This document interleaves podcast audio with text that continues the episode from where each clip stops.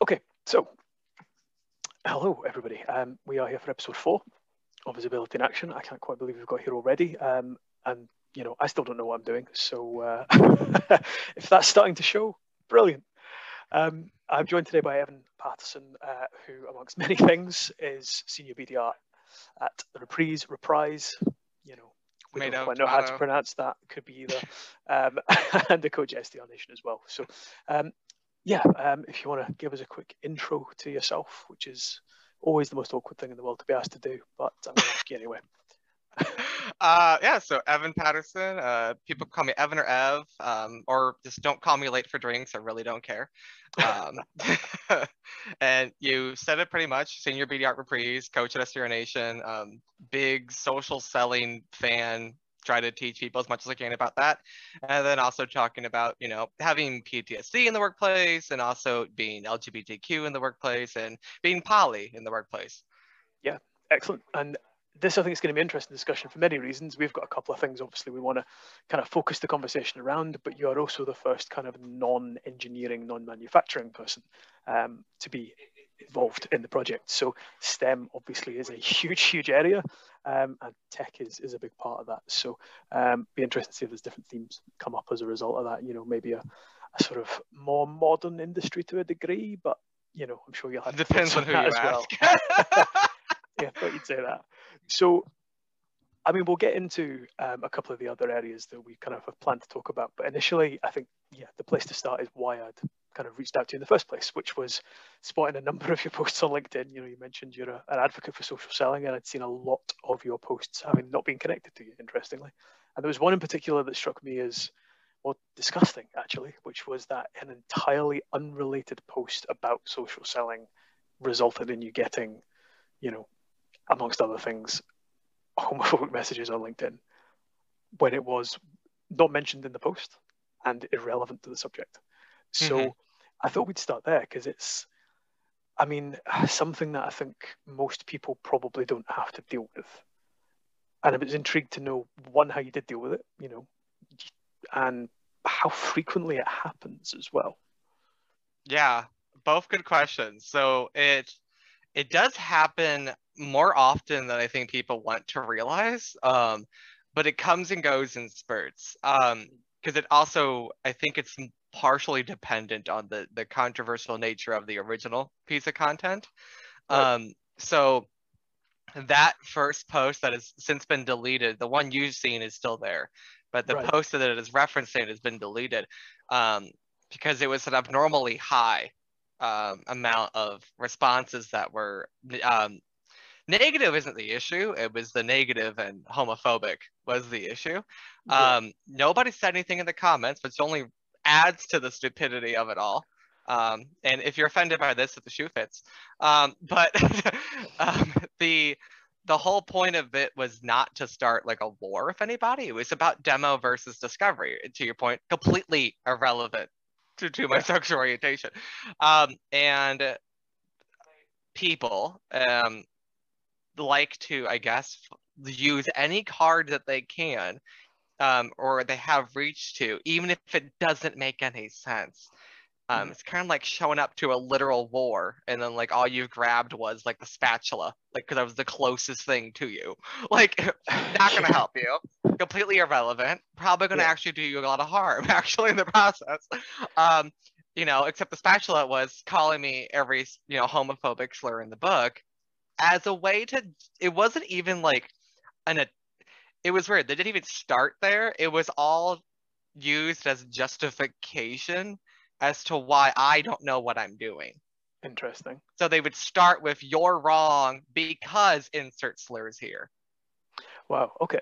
I mean, that it's something you, you know, I mean, we shouldn't, but it's something we do expect from, you know, Twitter and Instagram and these places. But LinkedIn is a strange place for that to happen because it is seen as the professional platform. So these people are, are doing that in the guise of their kind of professional self. So, yeah you know, the, the kind of position that they're putting their employer in there is really awkward because that's going to taint your view of that company now as well. It's just, oh for you know, sure the, the horrible, you know, thing to be receiving in the first place. the worst part of it is like when it comes to handling it, like you know, my gut reactions like screenshot this, send it to your employer. Mm-hmm. Um, it's difficult because almost all the time, this is this is the dark truth. It's the owner. It's wow. the C-suite. It's the VP level and up. It's seldomly an IC um, or individual contributor, in case people don't know that acronym. Like it's very um, shocking to me that it's. I usually don't have many people upwards to mm-hmm. go after, and if I do, it they're going to be a lot more lenient because getting rid of that person can be incredibly expensive and detrimental. And like look, I get it. Like I work in the land of VC back startups. You know, we're we're not profitable for the first five to ten years of our existence, if ever. I get it. Like there's a money component. So like there's limitations in what they can afford to do when it comes to reacting to these things. Um, but at the same time, like then don't hire them in the first place. Well, yeah, this is it. And you know, I, I don't want to spend too long talking about, you know, those kind of horrible things really, because but it links really nicely into the topic of vetting an employer. And actually, you mm-hmm. talk about it mostly coming from you know leadership and C-suite. That's where that you know those types of messages are coming to you from. Those are the people leading you know hiring and recruitment drives. And since we had our first chat before you know committing to recording, it got me thinking. You know what you were talking about in terms of vetting your latest employer and making sure it was going to be a, a safe space and inclusive space. It got me thinking that I had been doing that implicitly, you know, throughout mm-hmm. processes that I'd been through in the past without it really being kind of front of mind. And I think that's something every single LGBTQ plus person does, whether we realize it or not. Um, so how, how did you go about that? And you know, was it was it explicit? Were you making your you know potential employer aware that's what you were doing, or how, how did that work? Yeah, when I uh, when I was younger, like at 20, 21, 22 years old, I would say, I used to be a lot more um, sly about it. I used to uh, kind of just uh, just go with my gut reaction. Didn't really ask anything. I didn't really do anything to like make it obvious. Yeah. Um. Um. Other than the fact that like. I, I do kind of fit quite a bit of the stereotype, so part of me was just like hoping that like they would just take the hint, you know? Um, and by them hiring me, that was their like way of also acknowledging yeah. it, I thought. Um, but that that's that's shot me in the foot quite a few times. So as I, you know, got more experience with this, um, you know, I used to like when they would make small talk or they wanted to get to know about your personal life or whatever nobody ever asked me questions about like do you have any partners or what are your lifestyle plans or whatever or do you plan to own a home or whatever because it's illegal to ask those questions here in the states yeah. but you can volunteer that information as much as you want though as the oh. as the um uh, interviewee so therefore i would um bring squeeze into conversation anything that would very obviously demonstrate that I was at the very minimum not straight. Um, I would fall under the category of like queer LGBTQ. Um, mm-hmm. And whether that was like, oh, how was your weekend or whatever? Oh, my boyfriend's also to drop that I was poly in the conversation. You know, did went to insert very obviously known to be gay location nearby even if I didn't go, I would purposely lie, and make yeah. that up yeah. as a way to test their reaction. Um, and uh, now that was when I was working in smaller like insurance agencies. Um, now working in tech and also with like remote work becoming more normal, um, I uh, flat out just ask. Like and i will say like as a openly gay polyamorous man i want to know about your dei initiatives or the company's culture on that and which is actually very difficult um, in startups because they're not like a google right? They're not going to have like thousands of initiatives and plans going forward. I'm more looking for the values and the how they live their day to day Exactly. It's, it's the answer that's more important than, than the process. Sometimes, you know, the smaller the company, the less process they'll often, you know, be able to have in place. But uh, no, that completely makes sense. And one of the themes that's coming through in these conversations actually is when people are starting their career, they don't have the self confidence to be that visible. Um, mm-hmm. And, but at the same time, are kind of subconsciously looking for that kind of validation that this is a safe space even in the knowledge that perhaps they can't qualify out opportunities because they're earlier in the career. It's almost that feeling that you have to take what you can get, um, even if it might actually be damaging to you in the long term. Um, and I think a lot of, of people have been through that, where the first, you know, one, two, three roles they've had have actually been in places that just weren't suitable, weren't that kind of safe, inclusive space. And that's when they start explicitly, you know, making those checks for the Yeah. next the next role. Um, and that's that can be quite dramatic as well. Yeah, I wish I knew a alternative to be completely honest. Um, because I think you and I both can agree. You mentioned it yourself, like it can be very detrimental um, in the long term. It can create, you can literally sign yourself up for some obstacles and hurdles Yeah. um, by not doing these things in the interview process. Um, um, one thing that I have encouraged people to do that isn't an end all tell all be all solution.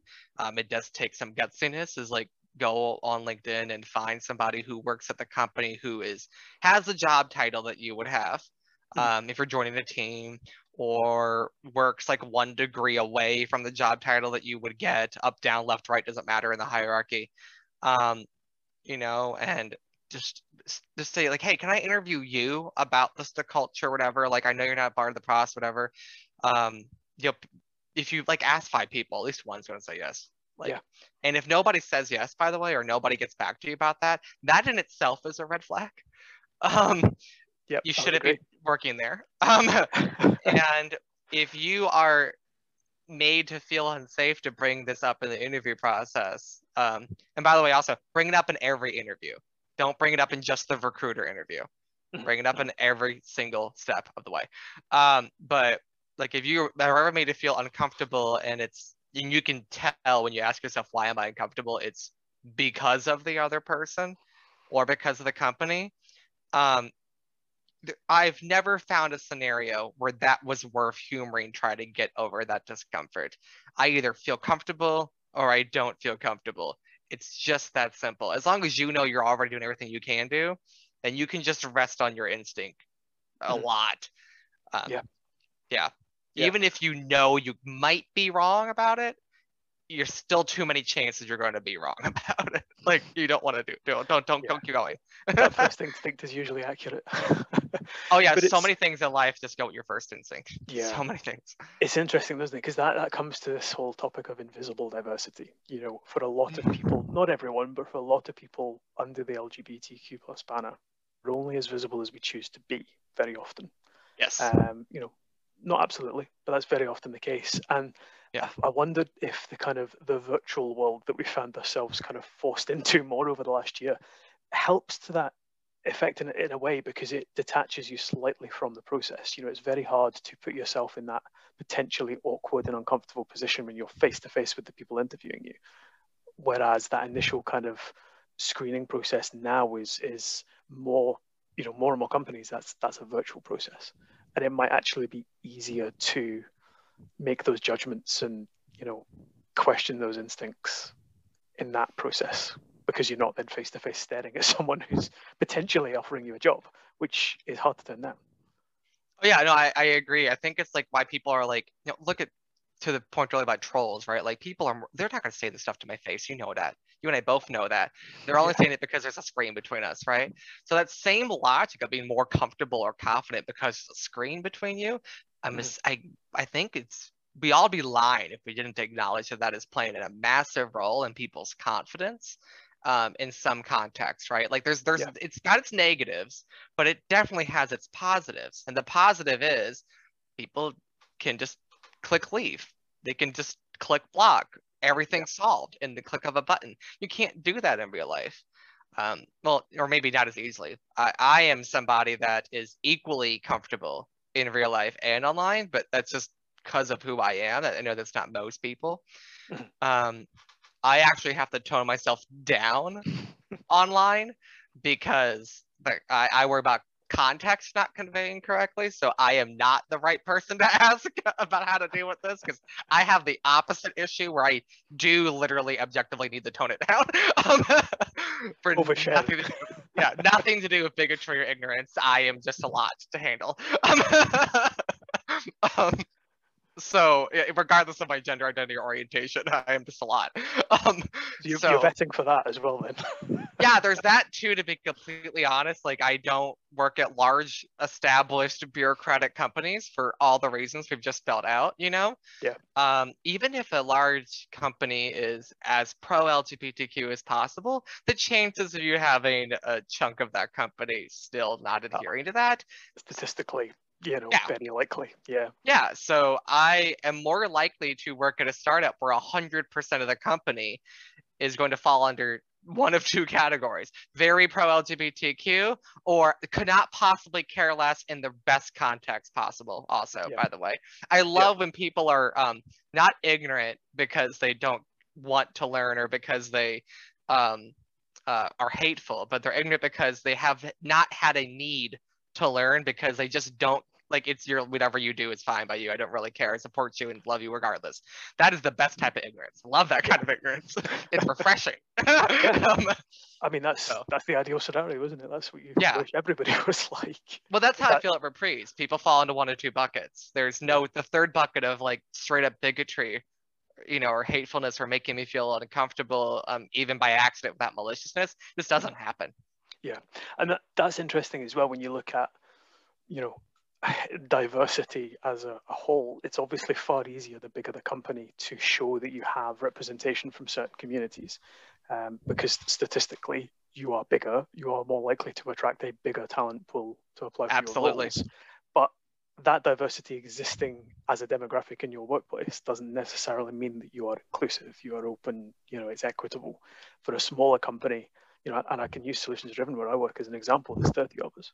Um, you know, to my knowledge, I am the only LGBTQ plus person working there. But the openness, the inclusiveness is so plain to see that that doesn't matter.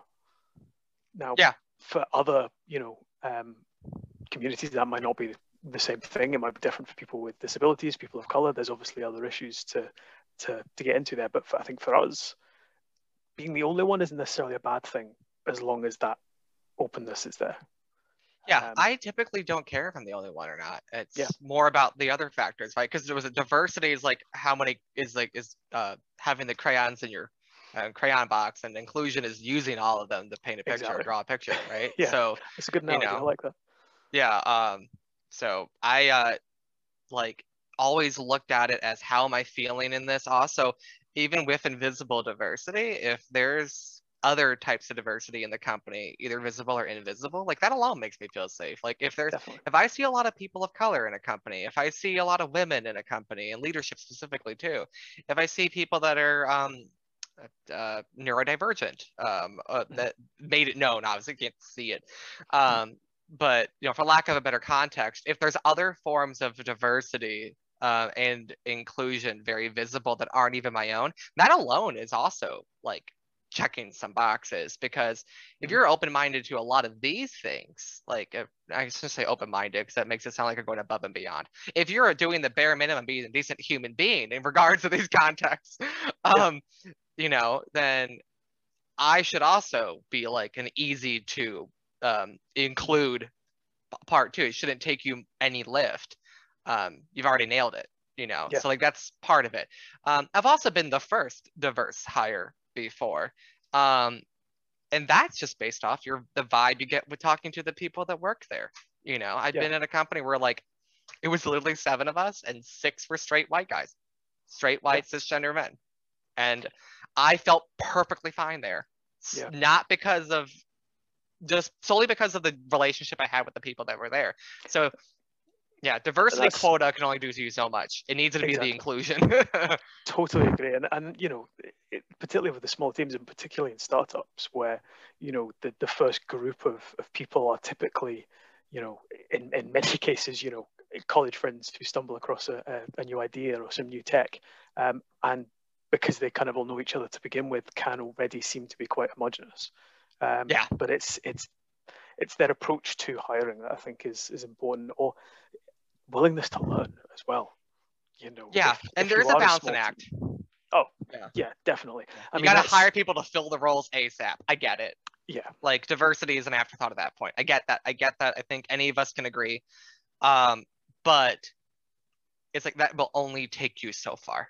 Mhm. Like to, to throw it out the window. Like once you get to like 10, 20 employees, um, and especially in SaaS tech startups, like you have no more excuses. This needs to be ingrained in everything that you're doing. It does, and I, I do think it's harder for startups, so or at least for smaller teams, you know, because very often, you know, you you may look further behind than the bigger companies on that diversity journey, but it's it's not the case. It's just you know you don't have an HR team, so there isn't a process, you know. Um, Yeah. But at the same time, maybe can't afford to pay quite as much as the unicorns out there. So finding the right person at the right value can often be the immediate priority. And and I'm speaking, you know, from a recruitment perspective, you know, working for a yeah, recruitment you definitely company, would know. that's it's that's always the priority. But what's really encouraging is that more and more businesses are bringing this topic up in conversations. Um, and you know, something we're driving is to say, you know, let's let's talk about that. Do you have a diversity agenda and inclusion agenda at the start, rather than waiting till a shortlist is presented to you and go, ah, "That's five white guys. We we wanted a bit more variety than that." Well, tell us at the beginning. Um, you know, and it's it's encouraging to see more people talk about that. And if you have candidates like yourself who are really, really visible and loudly saying, "This is, you know, other than my professional self, the other part of me," making sure that that's, you know, safe. Yeah, You know, what of a better word? Then it's only going to continue the change, I suppose. Yeah, I think the only um there is a there's the other side of the coin though of being this loud. Like it does a really good job of uh, being this visible. I use loud because I am, but um, uh, being this visible um is uh you know it's great for the vetting, right? It's fantastic for you know avoiding signing up for a lot of mess. Um, I carry this logic in my personal life. This has also just been how I've been since I was a little kid. I take very much after my mother. My mother is the same way. She's like, I want to know if I don't like you as soon as freaking possible. um, that's how she used to say it. So um, with a lot more colorful language. Um, but you know, so like that's just been who I am. But there is a negative though. Um, the negative is I've literally have been offered jobs, never said yes, but offered jobs solely, and I know this because it's been verbatim when they offered me it because I'm gay yeah, or because I'm poly or because I have PTSD or some cocktail combination. You know, it's um then you know you're literally getting hired for the sole purpose or the primary purpose. Um, because I'm, I don't want to assume that they didn't see all the other stuff they could get from me hiring me. But Mhm. like, if that's your number one reason for hiring me is because I am a diverse candidate, that is just as offensive as not hiring me because I'm a diverse candidate. I'm not a token. It goes back to like, it's not so much an issue, at least where I live, as much as it used to be, but you would go to a bar or you would go to a party and you would always get like that straight white cisgender girl that wants to be your best friend solely because you're gay. So she just needs a small purse, a small dog in the purse, a crop top, and a gay best friend on her arm, and she's ready to go. Mhm. Right? Like you're just another accessory at that moment, right? That culture of, has died quite a bit now, thank goodness. Um, at least in my experience, can't speak for everybody. Um, but that's how I feel when people in job interviews um, will they'll go out of their way to like paint a picture about it so much like it's come off way too strong about it. Um, and I've had people like we well we want to market you in this gay publication and this gay publication. Like dude I didn't even bring it up. Yeah, it's. I mean, it's an extension of that tokenism you see, and we're just coming up to Pride Month. You know, the the rainbow capitalism, as they call it. You uh, know, just let's shovel a Keep that eye roll in. and-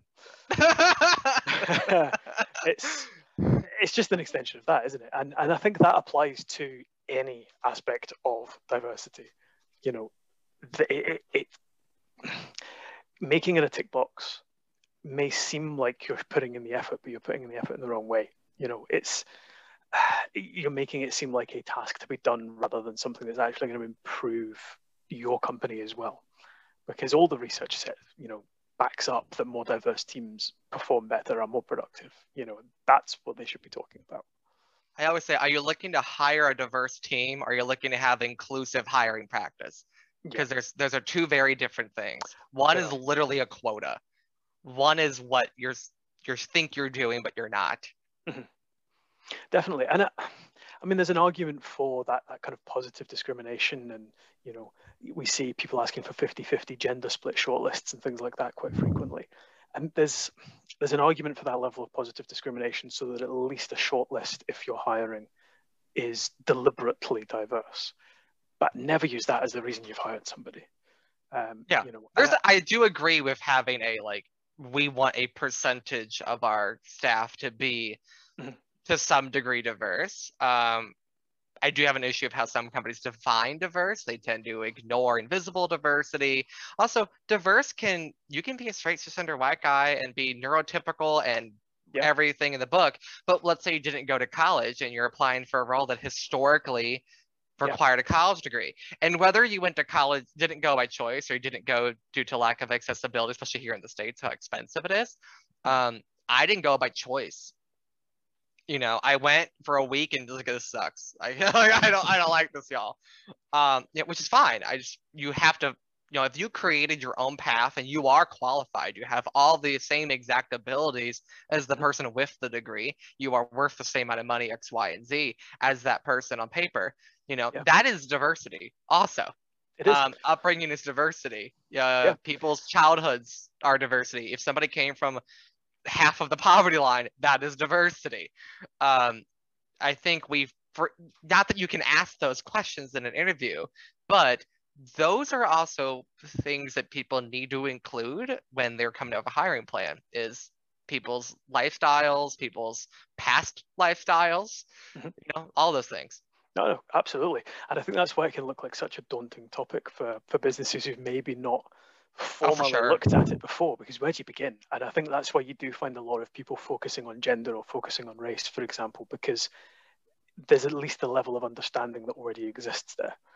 But then it's a little start- more concrete feeling i want to say i want to say black yeah. and white because it's not it's more tangible Yeah, exactly. Pe- people already have a lived experience of, you know, gender differences, racial differences. So that's something I think people can grab hold of quite, you know, easily, but quite quickly, and at least feel like they're making an effort and making some changes. But when it comes to things like, you know, invisible disabilities, when it comes to, you know, LGBTQ issues, when it comes to neurodiversity, as you said, it's really, really tough for people to try and get to grips with that, particularly if they've no lived experience of it as well. Um, and that's why getting representatives from those communities, I think, is always really important as well. Um, I mean, when we're talking about LGBT plus representation at STEM, one of the other things, and it's probably an, an interesting kind of question to, to finish up on, is, you know, like I said at the beginning, you're the first person in this project who's coming from the tech side of STEM as opposed to engineering and manufacturing, which is maybe seen as a bit more traditional, a bit more, you know, conservative, um, and perhaps has a little bit further to go in terms of making those changes. From that kind of startup, scale up type experience, do you think that tech is further ahead, or do you actually think there's maybe an assumption there that's dangerous?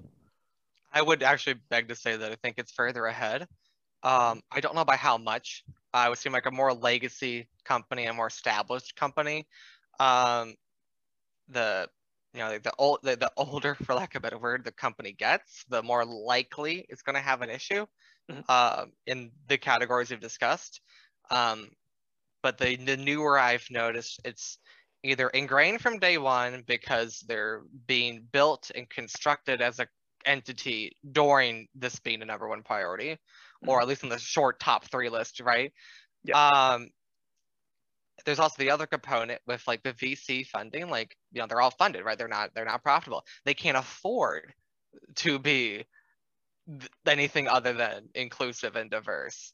Um, it is like it's also just good business, right? Yeah. Like if we really want to talk numbers, like diversity and inclusion and equity is just good business. At Mhm. the end of the day, it's it's Yeah. so um, it will drive you more revenue. Um, so they can't afford to not have DEI in place from day one anymore. Um, they will set themselves up for failure. Already four out of five startups like doesn't make it past year five or six. If I remember those stats correctly, somebody please correct me. But yeah, I think that's about right. Yeah. Yeah, but so like if you don't want to be part of that four, you got to have the DEI from day one nowadays.